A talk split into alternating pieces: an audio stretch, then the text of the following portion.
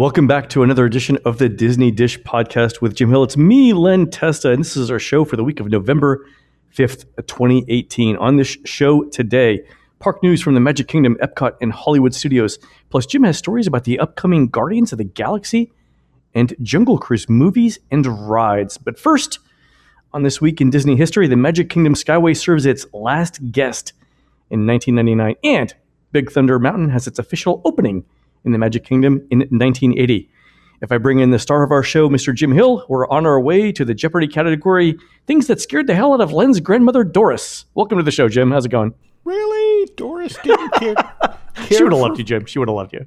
okay. Well, back in the day, I mean, Big Thunder was that combination of theming and thrills that was a groundbreaker, but I don't recall hearing that it scared all that many people.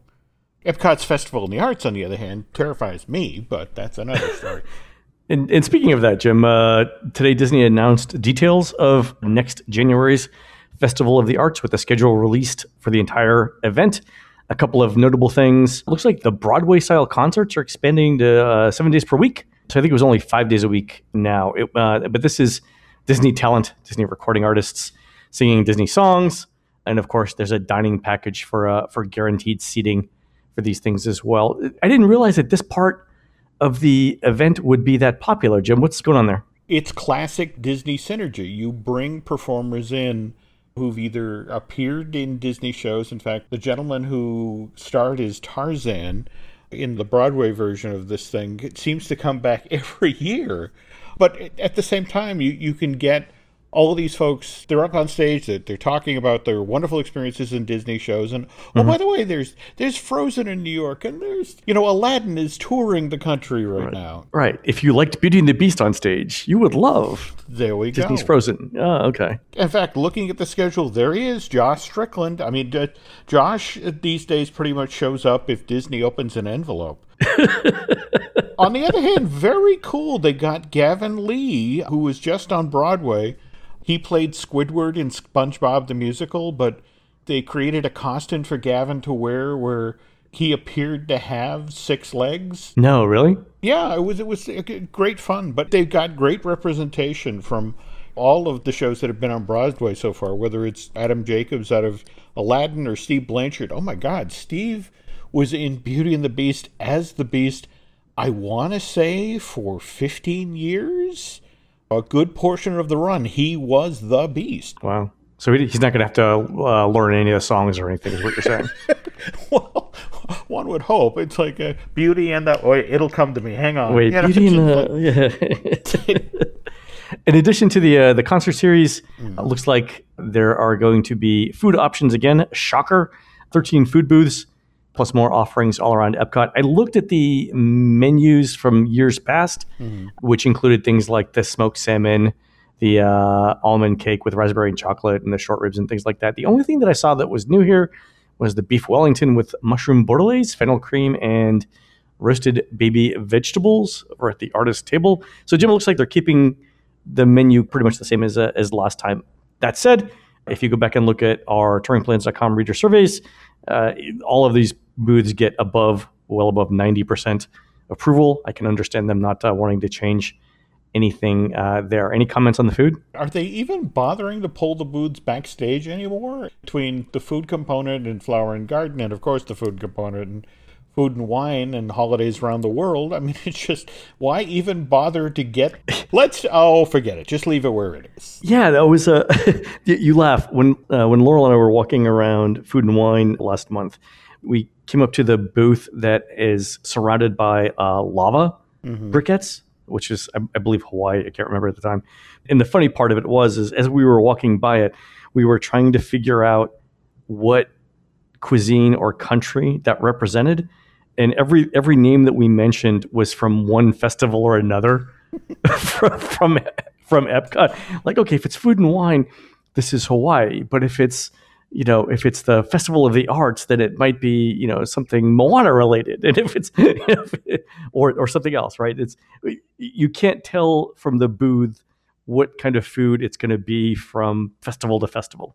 If you've been watching the booths over the years, Disney has gotten that much more elaborate. They have learned that a booth that has an open kitchen that people can look in and see the mm-hmm. food being prepared does that much better than basically what looks like a garden shed. Yeah. I'll give them credit. Yeah, the number one, the food booths are much more themed, right? Mm-hmm. The Greek ones of the blue and white, mm-hmm. you know, architecture. The one that is encased in lava looks good. And you're right, the cooking is now done in front of you, not by the chef with their back to you in the back mm-hmm. of the booth. So it's stove forward is the is the phrase I want to use, right?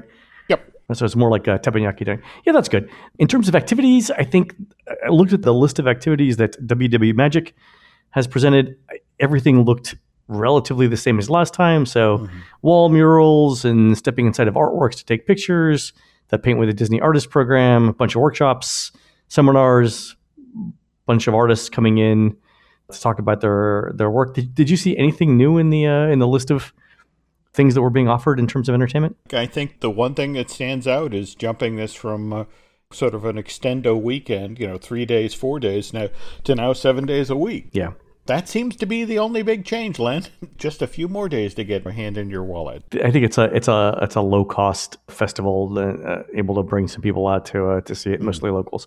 Also over at Epcot, uh, looks like the Wreck It Ralph characters are coming to ImageWorks. Yeah, this really has more to do with the fact that they have open real estate. This is not a Ralph and Vanellope are not getting ready to push the Dreamfinder and Figment out. Right. This is really that if you think about it, the ImageWorks part of the imagination pavilion, the the thing that you walk through when you're done with the imagination ride, that hasn't been significantly updated in what ten years. Yeah, don't get me wrong. There have been discussions. In fact, they took a hard look at whether or not they could get something new, or at least this Future World Pavilion Plus for mm-hmm. the 50th anniversary. And in the end, the decision was like that's not going to move the needle the way the Ratatouille no. ride is or the Guardians of the Galaxy ride is. So no, there's not there's not a lot they can do in a post ride scenario there where the dollars would be worth, yeah, or, or the ROI they're going to get. The, I walked I walked through this recently, and it was cutting edge. Maybe 15 years ago. Remember, most of that space is taken up by uh, computers that will allow you to take a picture of yourself mm-hmm. and then transform your facial features and then send an email of it to someone.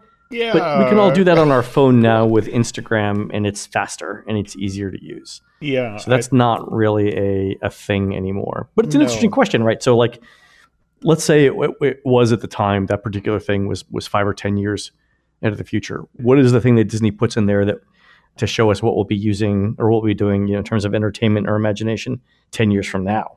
Mm-hmm. I think that's a harder question to answer. No, absolutely. You know, for example, the in queue gaming that they're going to be encouraging people to use their phones to you know to play against one another and exactly the person who wins gets to step out of line and go straight into the, the attraction that's really the challenge right now with imagination is like mm-hmm. how can we do something that isn't by the time we get it built isn't something they can already do better on their phone. Right. What can we do now that we can't put in the game? Yeah. I think for that, it's not necessarily visual mm-hmm. things that they need to do. Anything that anything that you can do visually you know, regarding taking pictures of yourself and adding crazy features to it, you can do that on your phone. I think one area that they might want to explore is audio and voice. So there are still things with voice that you can you can do in imagination that you can't do with your phone as easily. So uh, getting it to respond to commands, even an Alexa like service in Imagination would be interesting because it's difficult to do that on your phones at the park because of the noise background and stuff like that. So that's that's still interesting to a lot of people. That might be an idea there. Mm-hmm. But yeah, you're right. Not only has technology progressed faster, but uh, the things that you can do on your your phone in the um, in lines is more than what uh, what Disney can can invent right now. Anyway, yeah, we remain ever hopeful. Yeah, there are ideas. They just take time and money. Yeah, and, and I don't want imagination to become sort of the equivalent of Future World and Tomorrowland, where it's like Disney is chasing, ever chasing the bleeding edge of what people can do with their phones or what actually happened in the future. There's still a lot of stuff that they can do. Again, it's just going to take some persistence, but mm-hmm. but definitely there. Speaking of uh, things that they can do, over at the studios, Mickey and Minnie's Runaway Railway is coming late summer next year, and we heard this weekend that it's also coming to Disneyland. So WDWNT was the first to break it. We'd actually heard about this last week, and we're told not to say anything about it. Yeah. But what's what's driving that, Jim? The playtesting for this attraction, the response has been so strong. The sense is it's going to be a hit right out of the box. Mm-hmm. Also, when Galaxy's Edge opens at Disneyland Park, they're going to need things that suck up additional people because of you know for the huge crowds that are going to be surging into that park. So there are ideas on the table, but this is among the easiest to get up and going. The building that this will go into is already backstage. It's it's used as an entertainment office. They will just basically gut the building and load the attraction in. Does that mean that the Team Disney offices on the Disneyland property are moving somewhere else? If it's already an occupied office building, doesn't that indicate that uh, people are moving? This is entertainment space. These are rehearsal Ah, okay, okay. halls. This is parade storage, costume storage. It's relatively easy to create new space for this. And once construction is completed of Star Wars Galaxy's Edge, it, it's entirely possible to get another one of these large generic buildings up out of the ground. That's the thing people need to understand about Mickey and Minnie's Runaway Railway is that inside of the old great movie ride, and that was a giant barn of a structure. Yeah. But this is a mostly projection driven attraction. It's also keying off of lots of set pieces that will transform in front of you. But again, it's what makes this amazing is watching a building shape change into a tree shape and, you know, right in mm-hmm. front of you, that sort of thing. So it's going to be an easier ride to pull off than, say, a Pirates of the Caribbean or a Haunted Mansion. Even from the announcement, which I guess is being made officially at the D23 Expo that's being held at the Contemporary, I think that's when Sure. the, the word is supposed to officially come down. This is still going to take two and three years to get up out of the ground out west. Yeah. Yeah. So when you were saying Galaxy's Edge is uh, is opening in July, my, my sense is that that wasn't a long enough time frame for Oh, no, no, Mickey and Minnie's Runaway Railway No, to come no, to no. Disneyland. So We- this will be like two years later. Yeah, we're talking, what is it, 2021? 2021 is gonna be a big year for the uh, for the parks. That it is? All right, Jim. Uh, we're recording this on November 1st, and we heard yesterday on Halloween that Disney would start promoting its Christmas offerings and getting the parks and hotels decorated starting today. I know it takes a, a lot of time to get that done, Jim, but it seems like that's a few days, maybe a week earlier than in seasons past. Is anything driving that?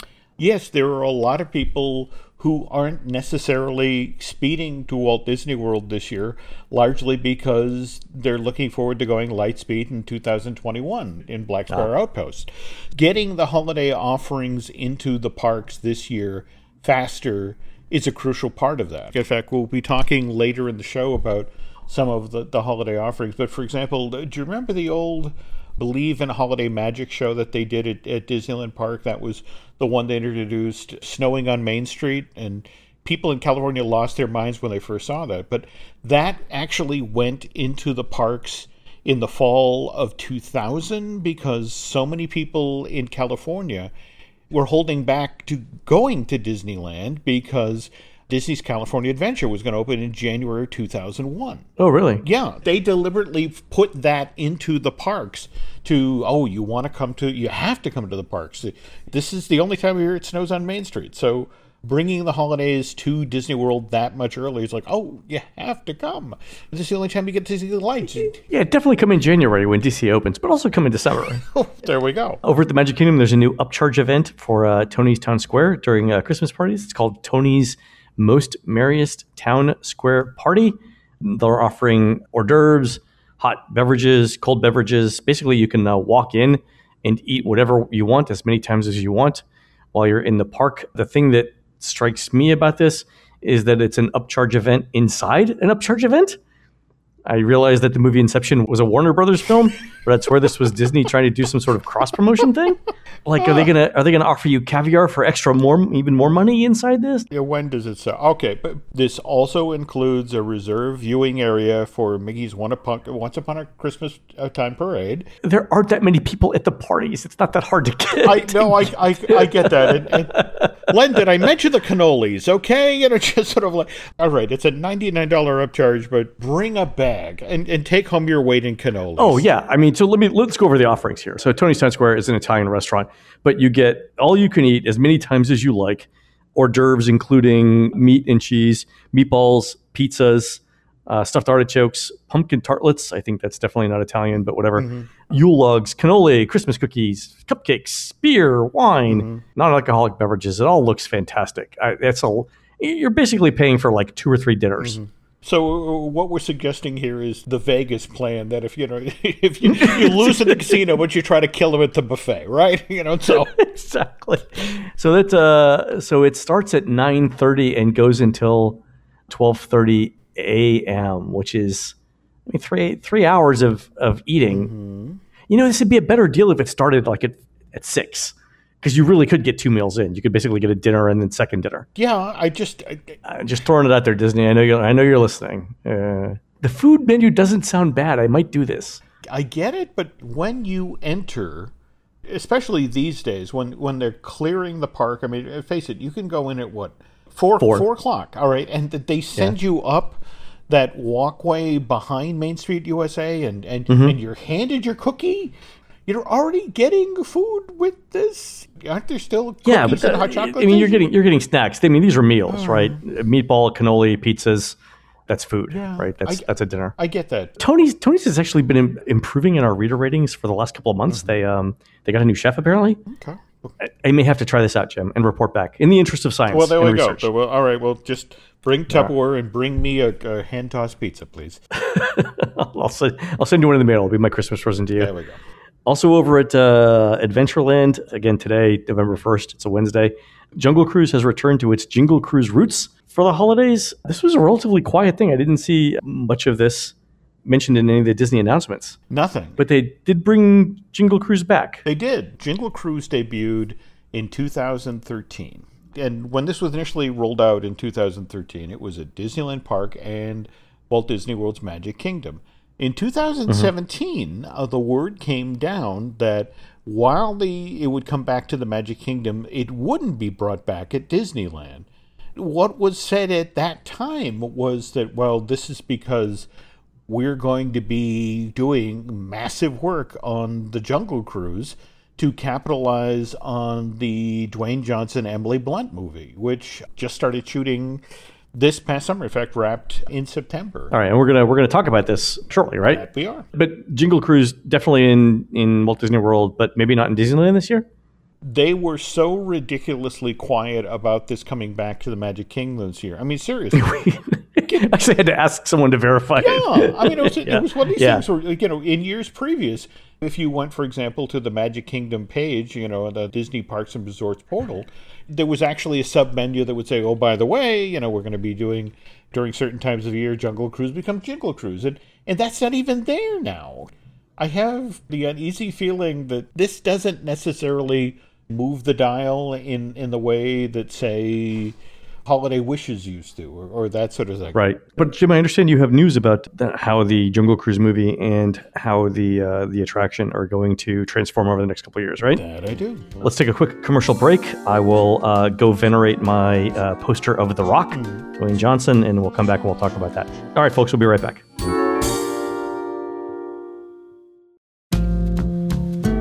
And we're back. All right, Jim, you've got uh, you've got some interesting news for us. Uh, not only on uh, how the Jungle Cruise movie and attraction are, are changing, but also you've got some interesting information on how Galaxy's Edge is going to work, and then you've got some other information about other Disney movies, right? Guardians of the Galaxy and go. the ride. Yeah. Let's start with Galaxy's Edge. Okay. This information comes from the folks who are planning the opening of the California version, the Black Spire Outpost for, for Disneyland Park.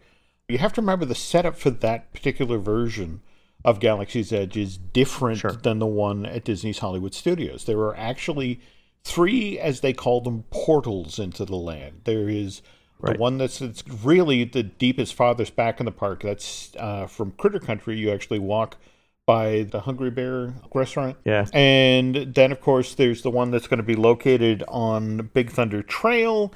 And then, sort of at the very top of the land, as you come past Pinocchio House, pretty much entering where Big Thunder Ranch used to be. The current plan is that if you're coming to the park to go into Galaxy's Edge during the first summer of operation, which again is going to be 2019, you're going to have to queue up along Big Thunder Trail because the only way in is going to be through the Big Thunder portal. This will basically put you in the center of the bazaar. If you want to go to the Battle to the First Order attraction, you're going to hang a left. If you want to get to the Millennium Falcon or, or the bazaar area, you're going to hang a right.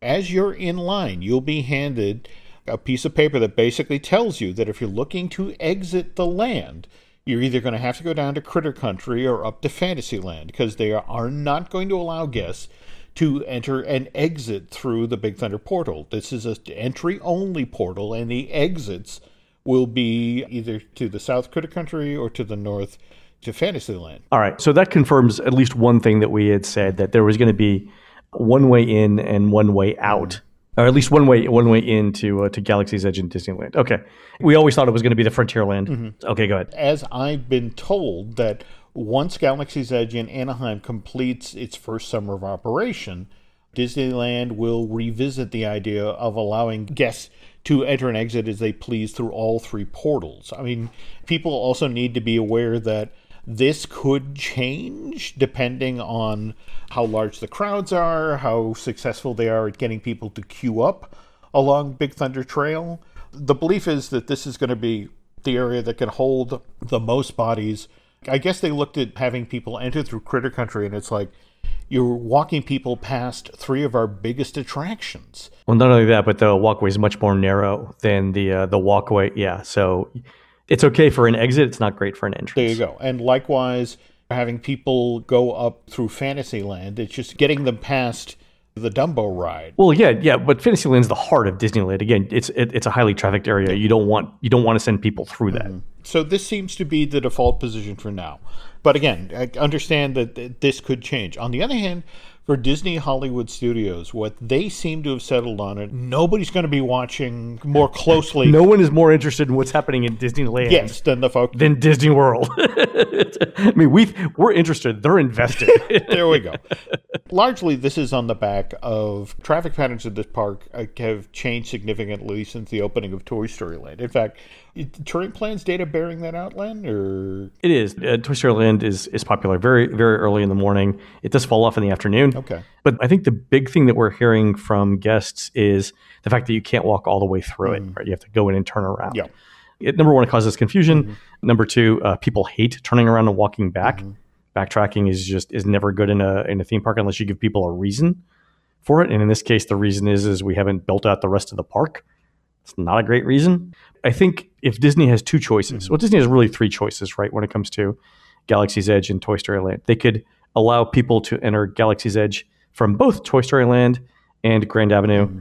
Uh, they could allow people in through Toy Story Land and out through Grand Avenue, or they could allow people in through Grand Avenue and out through Toy Story Land. I think the first two ideas are terrible mm-hmm. from a flow perspective. So the I think the only the only rational idea is to uh, let people go in through Grand Avenue and then out through Toy Story Land. You'll be pleased to hear that that's what they've kind of settled on at this point. Okay. In much the same way as getting people to queue up along Big Thunder Trail, the notion is that they'll do a switchback in that large open street area. And one of the ideas that's being floated now is that if you show up and there's a two and three hour line just to getting entrance to Galaxy's Edge, there's going to be two or three hours. Jim, you're an optimist. Go ahead. Well, no, there, there's going to be a. You're adorable. your optimism two or three hours. There's going to be a cast member standing there who's like, "Oh, well, I have uh, I have a fast pass for Star Tours, please." Oh, really? Okay, so I hadn't heard that. Yeah, that is news. Okay, so basically, they're going to hand you front of the line tickets to somewhere else. All right, so that means though, Jim, if they're going to, I'm, I'm, guessing here they're going to be fast passing uh, a lot of shows because shows have more capacity. They do.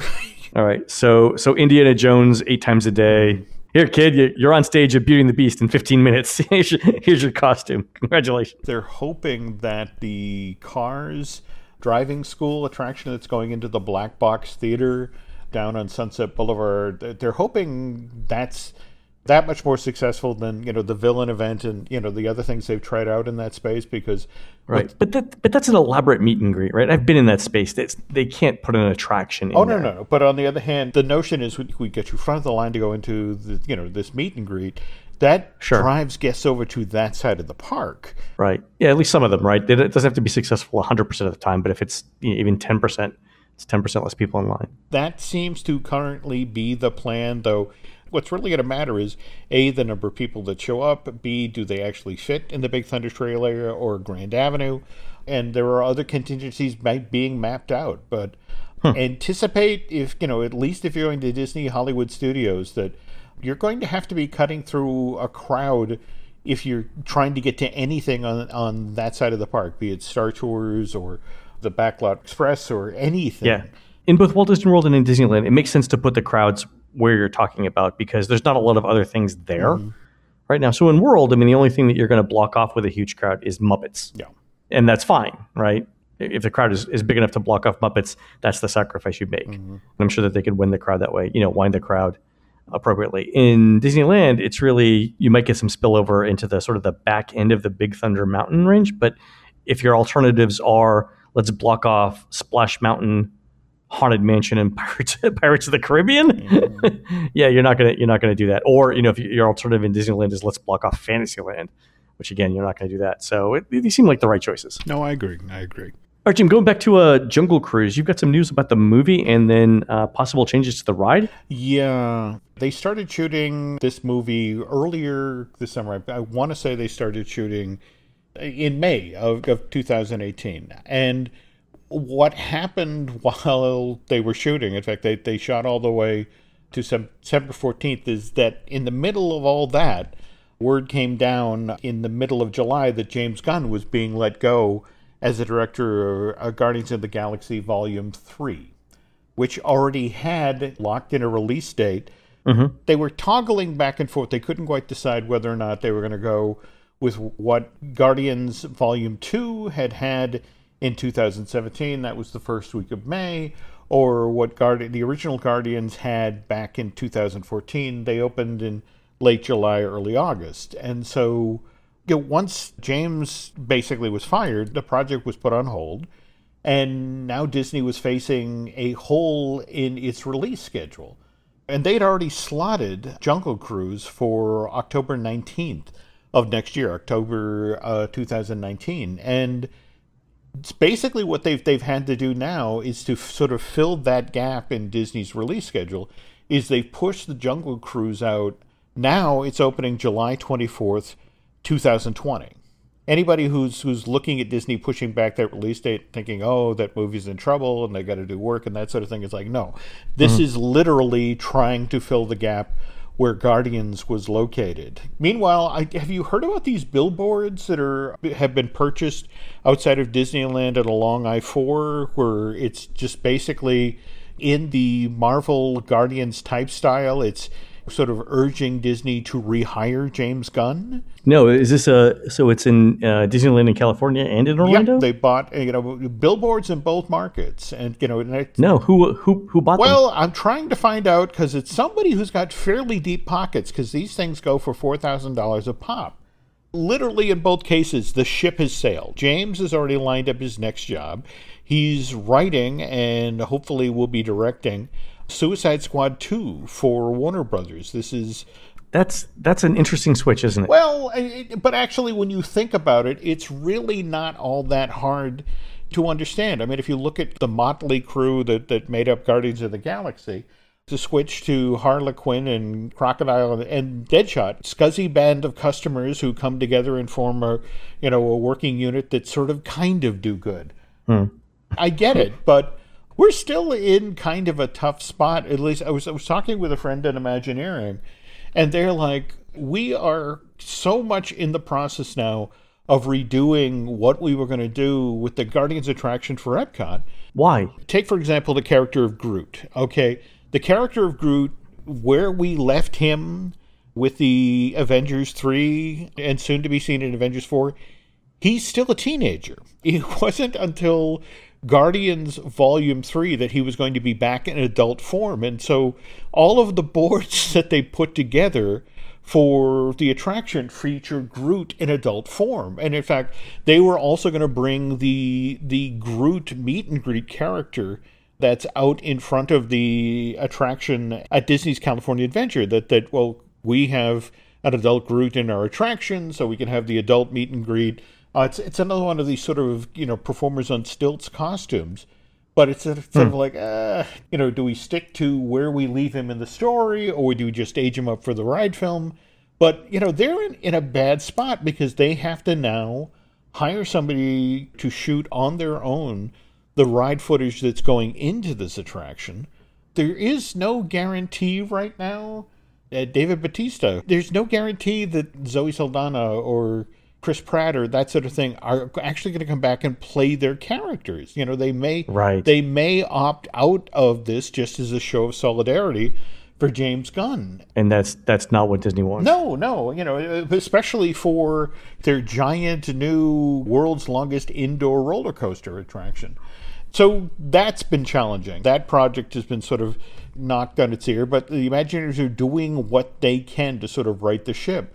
On the other hand, on the Jungle Cruise side of things, in a weird sort of way, this is the Jungle Cruise returning to its original roots. I mean, if you remember the original stories of the Jungle Cruise attraction coming into Disneyland in 55, its mm-hmm. jumping off point was actually that Humphrey Bogart, Katharine Hepburn movie, The African Queen. African Queen, right? And that's very much what the relationship that Emily Blunt and Dwayne Johnson's character have in this movie. That they're going upriver to find this mysterious mm-hmm. tree that supposedly has life giving properties. And this is also supposed to be the launch of a brand new franchise for the company. In fact, last year when they announced that Dwayne was getting on board and that Emily is the follow up to working on Mary Poppins Returns, that this was by folks at the studio. They were hoping that this would be the film series that r- would replace Pirates of the Caribbean because obviously Mr. Depp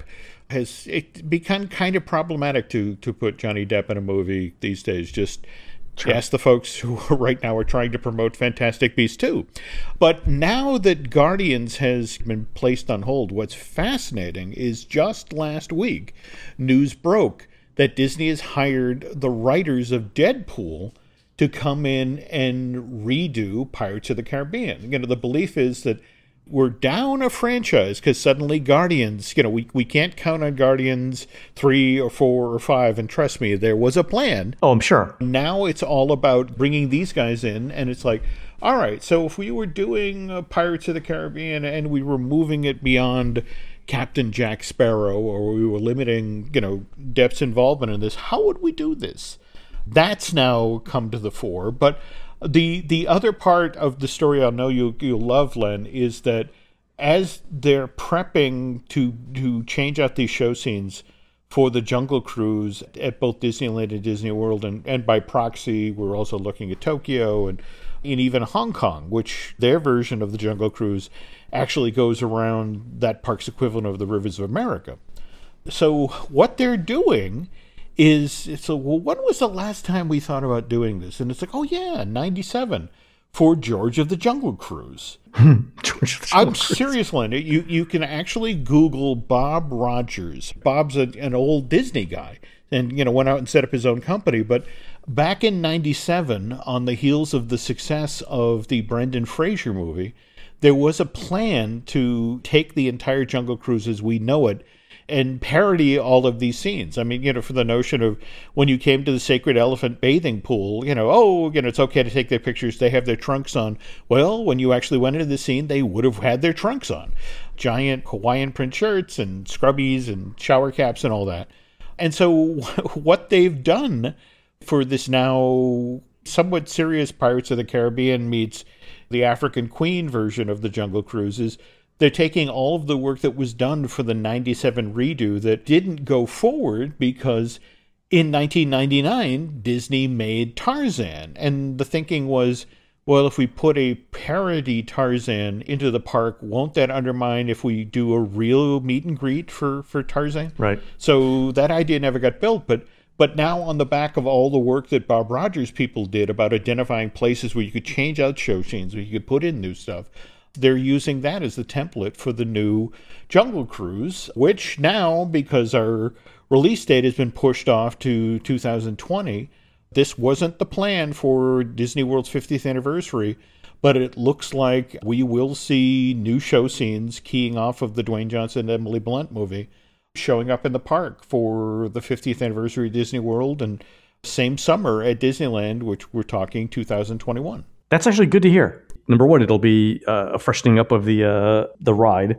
Number two, that particular corner of Adventureland, if it pulls in more people to see that, it would help the rest of the park out, especially with uh, 50th anniversary crowd. So this this totally makes sense, not only from a you know let's promote the franchise using as many arms of the Disney company as we can, but also from a logistics perspective to make the park experience better for everyone else. That's good. I can see that. I agree.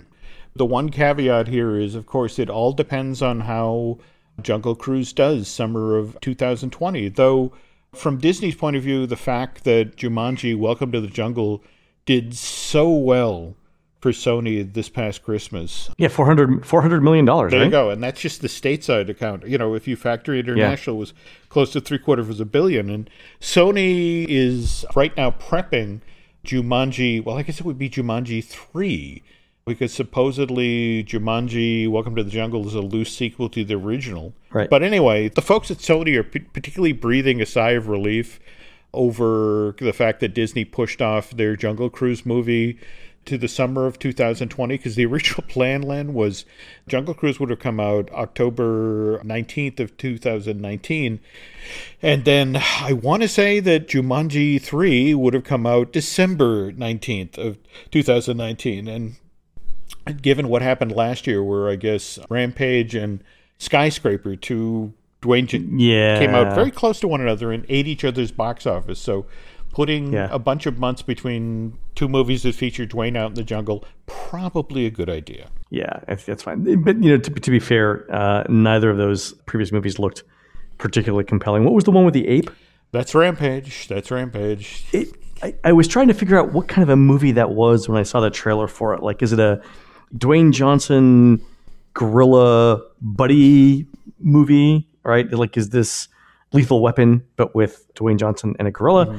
Is it is it an adventure movie? Is it a thriller? What I, I, I couldn't I couldn't figure out what uh, what genre the movie was was going for there, and, and the the script looked tired. I mean, it didn't look didn't look interesting. The uh, the skyscraper one, it, it, looked formulaic as well. I mean, there, there's a couple of interesting looking stunts there, but I wasn't going to sit for two hours to watch the stunts. There were so many people eager to do business with Dwayne Johnson because. Oh, sure. Yeah. Let me tell you a quick story about his work in Moana. He just sort of introduced himself as, What do you need me to do? I am here to work this movie. I will do whatever you guys need me to promote this movie. And it's just sort of like, from Disney's end, it was so refreshing because he was such an obvious active partner. When they finally officially announced Moana, what they wanted to do to do it was to have him live from Hawaii, but be on Good Morning America. And if you remember, Good Morning America runs from 7 in the morning to 9 morning East Coast time. And yeah. Dwayne was like, not a problem. So he's up at 2 a.m. out in Hawaii. Two. You know, and not only that, but he's found, because he's a local, it's like, oh, I know guys who can twirl the tiki torches, you know, the fire. Of course. Because if you're Dwayne Johnson, of course you know people who can who can twirl fire sticks. Why wouldn't you, right? The seven, eight, seven or eight o'clock hour on Good Morning America. He was live from Hawaii. He was Steve Larry. Good news. We're gonna be on TV. Yeah, but he was there. He did the segment. He he hyped the movie. You know, just it's so Disney loves working with Dwayne. If they yeah. had their choice, they'd shoehorn yeah. him into the Haunted Mansion movie. Maybe that's how they're going to bring pirates back. What happened to Captain Jack Sparrow? Well, he worked out a lot. he's much buffer exactly. than, I, than, I, recall. he's gone bald and worked out. Don't ask any questions. go, go on with this. All right, Jim. One last question, and then we'll uh, we'll wrap it up. Um, with these new show scenes that are coming into Jungle Cruise, how long of a a refurbishment period do you think Disney's going to need to bring this in? Is this something where the ride's going to be down for a couple of months? Is it going to be down for six months? Is it going to be down for a year? What are you, what are you thinking here? Well, realistically, remember the last time they did anything of size, and it, in this case, we're talking when the Indiana Jones adventure opened in 95. Jungle Cruise went down for the better part of a year, so they could, okay. you know, retool for that, and you know, actually change the course of the river, so there'd be more queue space we'd probably be looking at the attraction going down in the fall of 2020 because again they're going to wait till see the movie hits. I mean all this stuff's going to be prepped and they'll probably be talking oh real? Oh. So that's that's an interesting strategy mm-hmm. because if they did it the in the fall of 2019, if they're if they're convinced the movie's a mm-hmm. hit, they could do it in the fall of 2019 and have the ride ready for when the movie debuts. They could, they could, but I, I hate to say this, but the gentleman who was pushing for Disney adopting that strategy, that was John Lasseter, and John won't be Okay, You know, John. John, John won't be John won't be making that argument in any boardroom anytime soon. Is what you're saying? That's what I'm saying. All right, fair enough. All right, well, it was an idea, but okay. So we so we'll know we'll know within, within a couple of months of, of July of 2020 whether this is coming or not because we'll know about the closures, I'm told that the Imagineers who've seen the storyboards, who've read the script, are thrilled. there's just so much there's so much potential. There is, there is. Right. But when I've talked with them, they're like, just understand that we're kind of taking the Pirates of the Caribbean approach. There will be a couple of things added. And then, depending on how people respond, and you know whether or not we see more you whether increased injuries, whether uh, Dwayne Johnson wants to actually stand in the Jungle Cruise queue as, and scream as, as boats go by.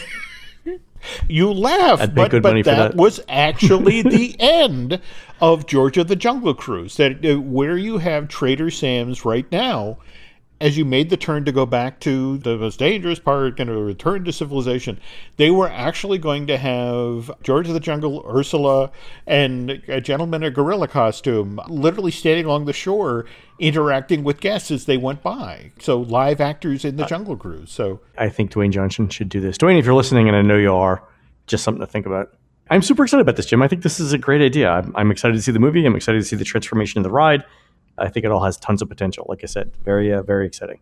All right, Jim. Thank you very much for uh, for all of that information. Like I said, very excited to see it happen, folks. Uh, I am sure you're excited too. Take that exci- excitement and uh, post a review of the show and tell us what you'd like to hear next on either iTunes or Stitcher. For Jim, this is Len. We will see you on the next show.